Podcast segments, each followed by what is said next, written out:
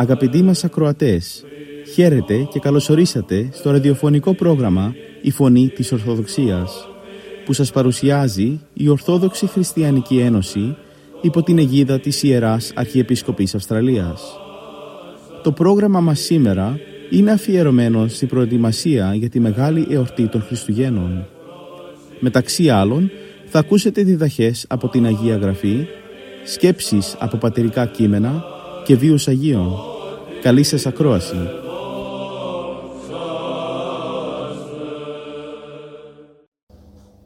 Στη σημερινή μας εκπομπή θα συζητήσουμε την παραβολή του Μεγάλου Δείπνου από το Καταλουκά Ευαγγέλιο, στίχη 16 με 24.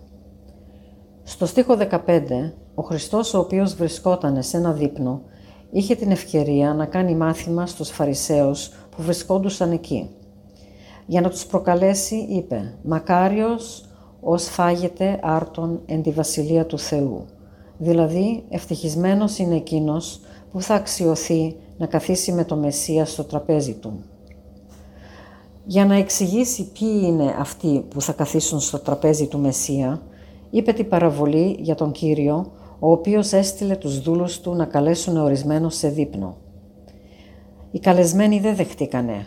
Ο ένας μόλις αγόρασε αγρόν, ο άλλος είχε αγοράσει ζώα και ο άλλος μόλις παντρεύτηκε. Αφού δεν δέχτηκαν την πρόσκληση, ο Κύριος έστειλε τους δούλους να ψάξουν τους δρόμους και να μαζέψουν τους φτωχούς και ανάπηρους για να γεμίσει το σπίτι του. Σήμερα ήθελα να μείνουμε στα τελευταία λόγια της περικοπής. Έξελθε εις τα σοδούς και φραγμούς και ανάγκασον εις ελθύν ή να γεμιστεί ο οίκος μου. Έβγα στους δρόμους, στους φράχτες των κτημάτων έξω από την πόλη και παρακίνησε με επιμονή όλους όσους βρεις να έρθουν εδώ για να γεμίσει το σπίτι μου. Έχουν πολύ σπουδαιότητα αυτά τα λόγια. Η Βασιλεία του Θεού δεν ετοιμάστηκε μάταια. Αν οι πρώτοι προσκεκλημένοι, οι Ιουδαίοι, απέρριψαν την πρόσκληση και δεν έγιναν χριστιανοί, και αν μετά άλλοι χριστιανοί έδειξαν αμέλεια και αδιαφορία για τη σωτηρία της ψυχής τους και την απόλαυση του ουράνιου δείπνου, υπάρχουν όμως άλλοι χριστιανοί που και τότε και σήμερα με ευχαρίστηση και με ευγνωμοσύνη δέχονται την πρόσκληση γιατί κατάλαβαν την ελπίδα της κλίσης και τη δόξα που θα κληρονομήσουν. Εκτός από αυτό, τα λόγια επισημαίνουν ότι οι φτωχοί και άσημοι που δεν έχουν αξιώματα και ψηλές θέσεις στη κοινωνία, αλλά είναι ταπεινοί και καλοπροαίρετοι, γίνονται δεχτοί στην Εκκλησία και στη Βασιλεία του Θεού. Δεν υπήρχε εποχή που λείπαν από την Εκκλησία πρόσωπα πλούσια, με ψηλή θέση, με αξιώματα, με γνώσεις. Αλλά κυρίως τα περισσότερα μέλη της Εκκλησίας απετέλεσαν οι φτωχοί και αφανείς. Γι' αυτό από την εποχή του Χριστού μέχρι σήμερα, αυτοί που πολεμούν την Εκκλησία χρησιμοποιούν το επιχείρημα «αυτά δεν είναι για τους μορφωμένους». Όπως σημειώνεται και στο κατά Ιωάννη Ευαγγέλιο, μη της εκ των αρχόντων επίστευσεν εις αυτόν ή εκ των Φαρισαίων. Αλλά ο όχλος ομιγινώσκων των νόμων επικατάρατη εσύ. Μήπως επίστευσεν εις αυτόν κανείς από τους άρχοντες ή από τους Φαρισαίους. Κανείς δεν επίστευσε, διότι αυτοί μόνο γνωρίζουν την αλήθεια και έχουν ορθή κρίση. Αλλά επίστεψε αυτός ο αγράμματος όχλος που δεν γνωρίζει τον νόμον και δι' αυτό είναι καταραμένη. Αλλά ο Θεός, ο οποίος δεν κρίνει τα εξωτερικά του ανθρώπου, τα πλούτη ή τη μόρφωση, κοιτάζει τα βάθη της καρδιάς και θεωρεί τους φτωχούς και τους ταπεινούς ανώτερους από πολλούς πλούσιους και ανθρώπους με ψηλές θέσεις που ζουν με ασέβεια και απιστία. Θεωρεί τους φτωχούς και ασήμαντους άξιους να κληρονομήσουν τη Βασιλεία του Θεού και να απολαύσουν τη δόξα και μακαριότητα. Λοιπόν, δεν έχει σημασία τι θέση έχεις. Αν δέχεσαι την πρόσκληση του Θεού στο δείπνο και επιθυμείς να ζήσεις σαν αληθινός χριστιανός μπροστά στο Θεό, είσαι άξιος τιμής. Ο Χριστός αγαπά τους φτωχούς και ταπεινούς και όποιος ζει χωρίς να αγαπά τους φτωχούς και ταπεινούς δεν έχει σωστή σχέση με τον Χριστό. Το τρίτο συμπέρασμα από την παραβολή είναι η τάξη των γραμματέων και φαρισαίων, που φαινάντουσαν ευσεβείς μεταξύ των Ιουδαίων και είχαν μεγάλη πιθανότητα να λάβουν μέρος στο δείπνο της Βασιλείας του Θεού. Αλλά δεν δέχτηκαν την πρόσκληση και αποκλείστηκαν από το δείπνο. Ενώ οι τελώνοι και οι αμαρτωλοί, που φαινόντουσαν απόβλητοι και ξένοι, μετανόησαν και πήγαν στο δείπνο. Είναι σπουδαίο δίδαγμα για μας, γιατί όσοι πιστεύουν και ακολουθούν η χριστιανική ζωή, να μην εμπιστεύονται στις αρετές και τις αξίες τους, νομίζοντας ότι έχουν δικαιώματα και ότι έχουν εξασφαλίσει τον παράδεισο. Να μην κατακρίνουμε και να μην περιφρονούμε αυτούς που ζουν στην αμαρτία, γιατί μπορεί να αντιστραφούν οι όροι. Όπως έγινε και με τους Φαρισαίους, θα γίνει και με τους Φαρισαΐζοντες της κάθε εποχής. Οι πρώτοι θα γίνουν έσχατοι και οι έσχατοι πρώτοι. Γι' αυτό γράφει ο Παύλος στους Κορινθίους «Ο δοκόν εστάνε βλεπέτο μη πέσει». Όσοι αξιοθήκανε να γνωρίσουν την αλήθεια του Ευαγγελίου, να ζουν με ταπεινοφροσύνη και να κατεργάζονται την εαυτόν σωτηρία με τα φόβου και τρόμου, όπως γράφει ο Παύλος πάλι στους Φιλιππισαίους. Το τέταρτο σημείο είναι ότι τα αγαθά, το έλεος και η χάρη του Θεού είναι ανεξάντλητα. Είναι ανεξάντλητα τα πνευματικά αγαθά. Τα επίγεια αγαθά, τα πλούτη, οι απολαύσεις του κόσμου τούτου, δεν μπορούν να αναπαύσουν τη ψυχή του ανθρώπου. Αν κοιτάξουμε αυτούς που έχουν άφθονα πλούτη, δεν ικανοποιούνται. Δεν τους φτάνουν. Θέλουν κι άλλα. Δεν χορταίνουν ποτέ. Τα αγαθά τα πνευματικά όμως χορταίνουν όλους τους ανθρώπους, σήμερα και στο μέλλον. Τελικά, επειδή τα πνευματικά αγαθά φτάνουν και για αυτούς που θα κληθούν στο μέλλον μέχρι το τέλος των αιώνων, θα γεμίσει ο οίκος του Θεού. Θα γεμίσει όχι γιατί η βασιλεία του ουρανού δεν έχει χώρο και για άλλους. Εκεί δεν χρειάζεται χώρος όπως εδώ, αλλά θα γεμίσει γιατί θα έχει συμπληρωθεί ο αριθμός των εκλεκτών του Θεού και δεν θα υπάρχουν άλλοι να εισέλθουν. Οι άλλοι διάλεξαν άλλο δρόμο και αποδείχτηκαν ανάξιοι να μετάσχουν στον ουράνιο δείπνο. Αυτοί ηγάπησαν τη δόξα των ανθρώπων, μάλλον υπέρ τη δόξα του Θεού, όπως γράφει ο Άγιος Ιωάννης στο Ευαγγέλιό του. Περιφρόνησαν τον Θεό και μόρφωσαν χαρακτήρα σαρκικό με σαρκικές επιθυμίες και ορέξεις και δεν έδωσαν χώρο στα πνευματικά αγαθά. Η όρεξή τους δεν είναι για τα πνευματικά, αλλά για τα κοσμικά. Όσοι καλεστήκανε, αλλά περιφρόνησαν τον Θεό και τα αγαθά Του, σε αυτούς απευθύνεται ο Κύριος με τα τελευταία λόγια της παραβολής. «Λέγω γάρι μην, ότι ουδείς των ανδρών εκείνων, των κεκλημένων γεύσετέ μου του δείπνου». Αυτή είναι η απόφαση του Κυρίου. Το εφάρμοσε στους Ιουδαίους, αλλά θα το εφαρμόσει και στους χριστιανούς, οι οποίοι βαφτίστηκαν και ομολόγησαν πίστη στο Χριστό, αλλά δεν ήθελαν να ζήσουν ζωή χαριτωμένη από το Πνεύμα το Άγιο. Είμαστε όλοι καλεσμένοι στο Θείο Δείπνο. Να μην αδιαφορήσουμε, να μην κουραστούμε, να μην πάμε κατά πίσω. Αλλά όπως προετοιμαζόμαστε για τα Χριστούγεννα, ας βάλουμε κάθε προσπάθεια, ώστε ακούγοντας τα λόγια του Παύλου προς τους Εφεσίους, να περιπατήσουμε αξίως της κλίσεως, εισεκλήθουμε, με τα πάσης ταπεινοφροσύνης και πραότητος, με τα μακροθυμίας, ανεχόμενοι αλλήλων εν αγάπη, σπουδάζοντες τηρήν την ενότητα του πνεύματος εν το συνδέσμο της ειρήνης. Σας εύχομαι καλά και ευλογημένα Χριστούγεννα.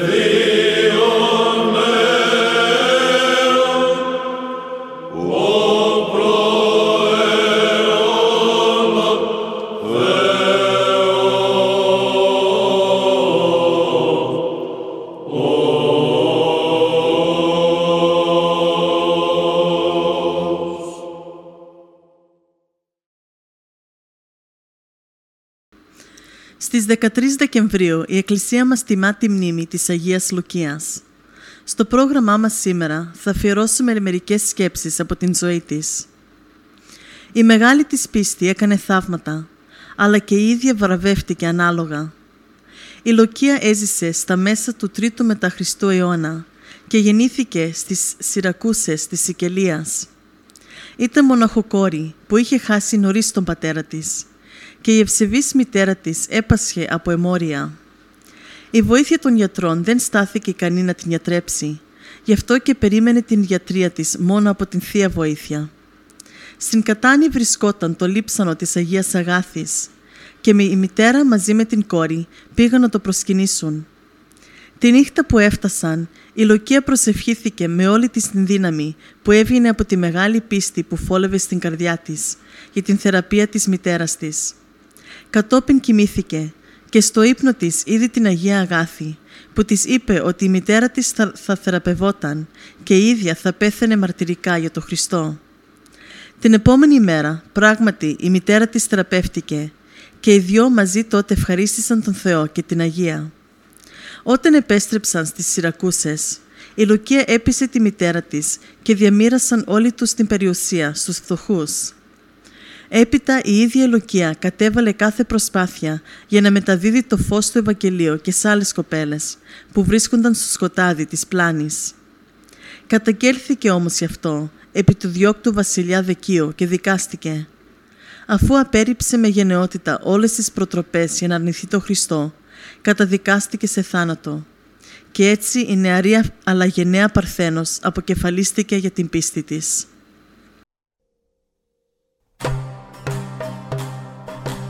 Oh.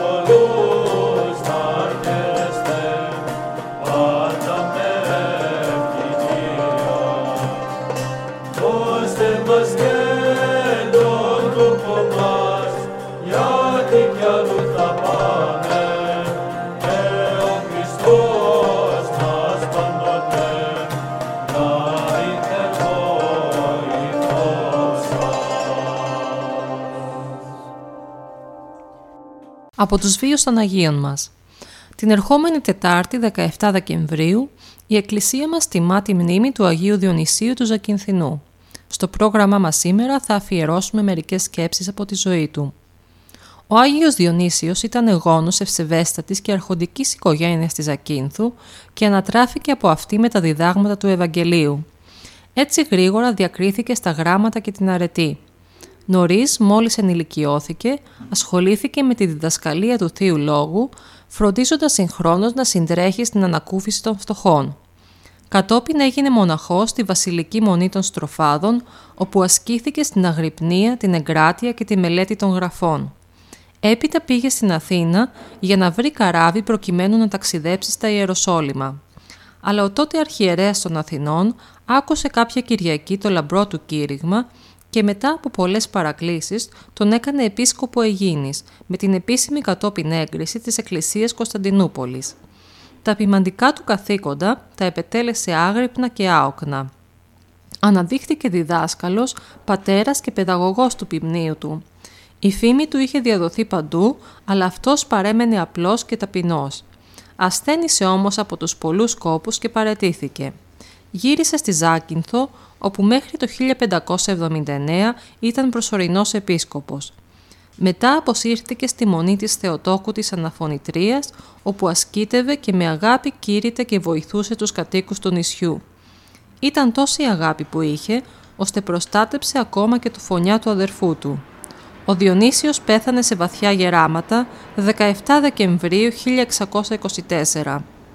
Τάφηκε στη Μονή Στροφάδων και κατά την εκταφή του λείψανό του βγήκε ευωδιαστό και αδιάφθορο. Έτσι παραμένει μέχρι σήμερα και η Ζάκυνθος, τιμά και πανηγυρίζει τον Άγιο σαν προστάτη και πολιούχο της.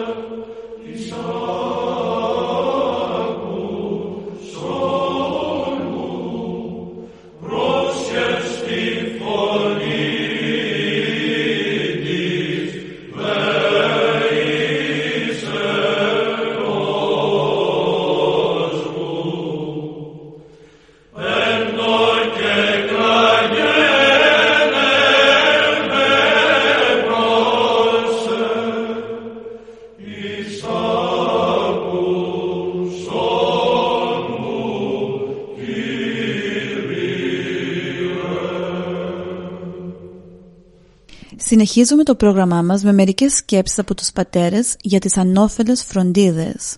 Ο Άγιος Ιωάννης ο Χρυσόστομος λέει «Ας μη μας κυριεύει η μανία για τα ζητήματα της επίγειας ζωής και τότε θα είμαστε πάντοτε άγρυπνοι και προσεκτικοί. Σε κάθε δε περίσταση να ρυθμίζουμε τον εαυτό μας σύμφωνα με το συμφέρον της ψυχής μας. Όπως εκείνος που έχασε το φως του ταύτισε πολλά εμπόδια, έτσι και εκείνος που θα λησμονήσει τον φόβο του Θεού, διαρκώς βασανίζεται από διάφορες φροντίδες, μέρημνες και λύπες. Όταν κάποιος άνθρωπος ξοδεύει όλη του τη φροντίδα για να εξετάζει υπερβολικά τη ζωή των άλλων, θα έχει ως συνέπεια οι οικογενειακές σου υποθέσεις να παραμελούνται και θα πηγαίνουν από το κακό στο χειρότερο. Ο Μέγας Αντώνιος λέει «Όσο πιο λιτή ζωή κάνει κάποιος, τόσο και πιο ευτυχισμένος είναι, διότι δεν φροντίζει για πολλά».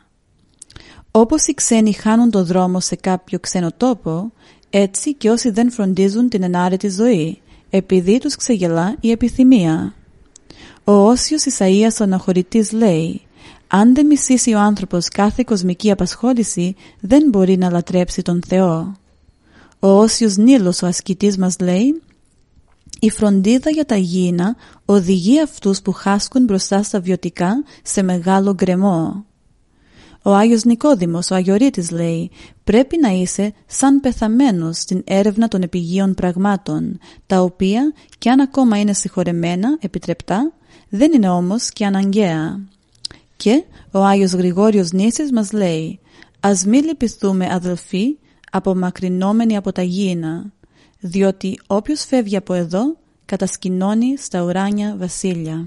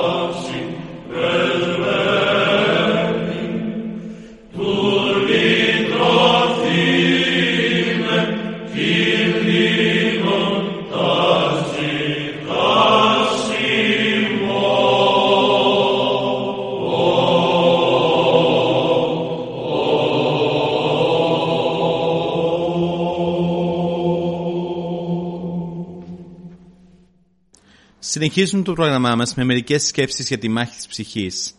Οι πατέρες μας λένε ότι η ψυχή είναι ο στίβος μιας αδιάκοπης πάλης μεταξύ του αγαθού και του κακού.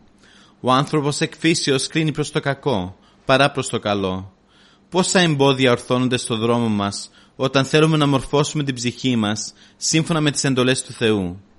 Γνωρίζουμε το υπέροχο ιδανικό που ο κύριος μας έταξε στην ανθρώπινη ζωή, συνεπώς και στην ιδανική μας ζωή. Θαυμάζουμε τη διδασκαλία του. Ποθούμε να την πραγματοποιήσουμε στον βίο μας. Αλλά τι γίνεται; Τι τραγική διάσταση παρατηρούμε μέσα μας; Αν το καλό μας είναι αρεστό, αν οπωσδήποτε μας αρέσει, όμως περισσότερο μας γλύφει γύρω-γύρω η αμαρτία. Αν μας τραβάει αρετή προς τα ύψη, η κακία μας κρατά στο βάθος. Κάποιο απόβραδο ερώτησε ο ηγούμενος ενός μοναστηριού ένα μοναχό «Τι έκανες σήμερα» Όπως όλες τις άλλες μέρες απάντησε ο μοναχός Ήμουν τόσο απασχολημένος, ώστε αν δεν είχα τη βοήθεια της θείας Χάριτος, δεν θα ήταν αρκετές οι δυνάμεις μου. Κάθε μέρα είμαι υποχρεωμένος να κρατώ δύο γεράκια, να συγκρατώ δύο ζαρκάδια, να αναγκάζω δύο κυνηγητικά γεράκια, να κάνω το θέλημά μου, να νικώ ένα φίδι, να δαμάζω μια ναρκούδα και να περιποιούμε έναν άρρωστο. Τι λες, αποκρίθηκε ο ηγούμενος με χαμόγελο. Τέτοιες δουλειές δεν γίνονται στο μοναστήρι μας. Κι όμως αυτά έγιναν, ξαναβεβαίωσε ο μοναχός. Τα δύο γεράκια είναι τα μάτια μου, που πρέπει συνεχώς να τα προσέχω, για να μην πέσουν σε κάτι απαγορευμένο.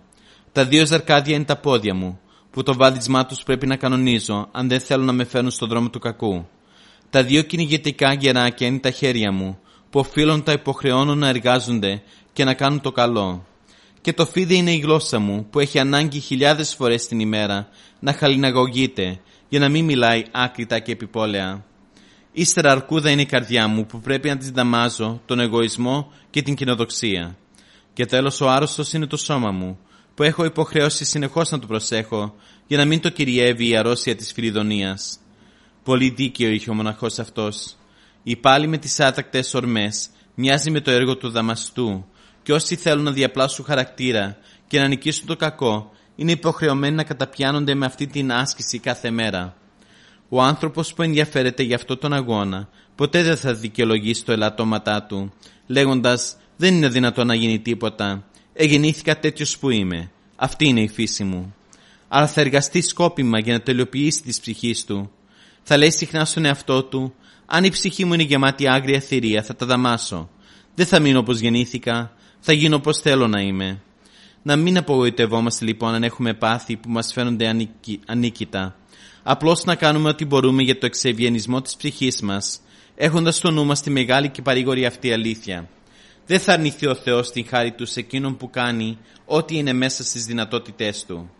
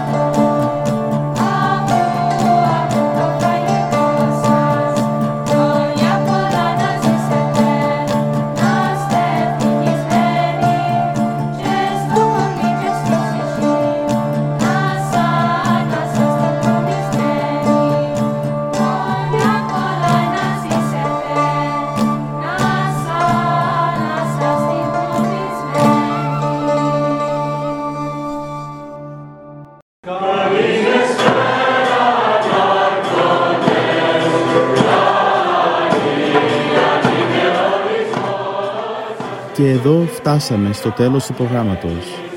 Σας ευχαριστούμε για τη συντροφιά σας. Θα είμαστε και πάλι κοντά σας την επόμενη εβδομάδα. Μπορείτε επίσης να μας παρακολουθήσετε στο Facebook, Spotify και στο YouTube κανάλι «Η Φωνή της Ορθοδοξίας». Αγαπητοί μας ακροατές, καλά Χριστούγεννα!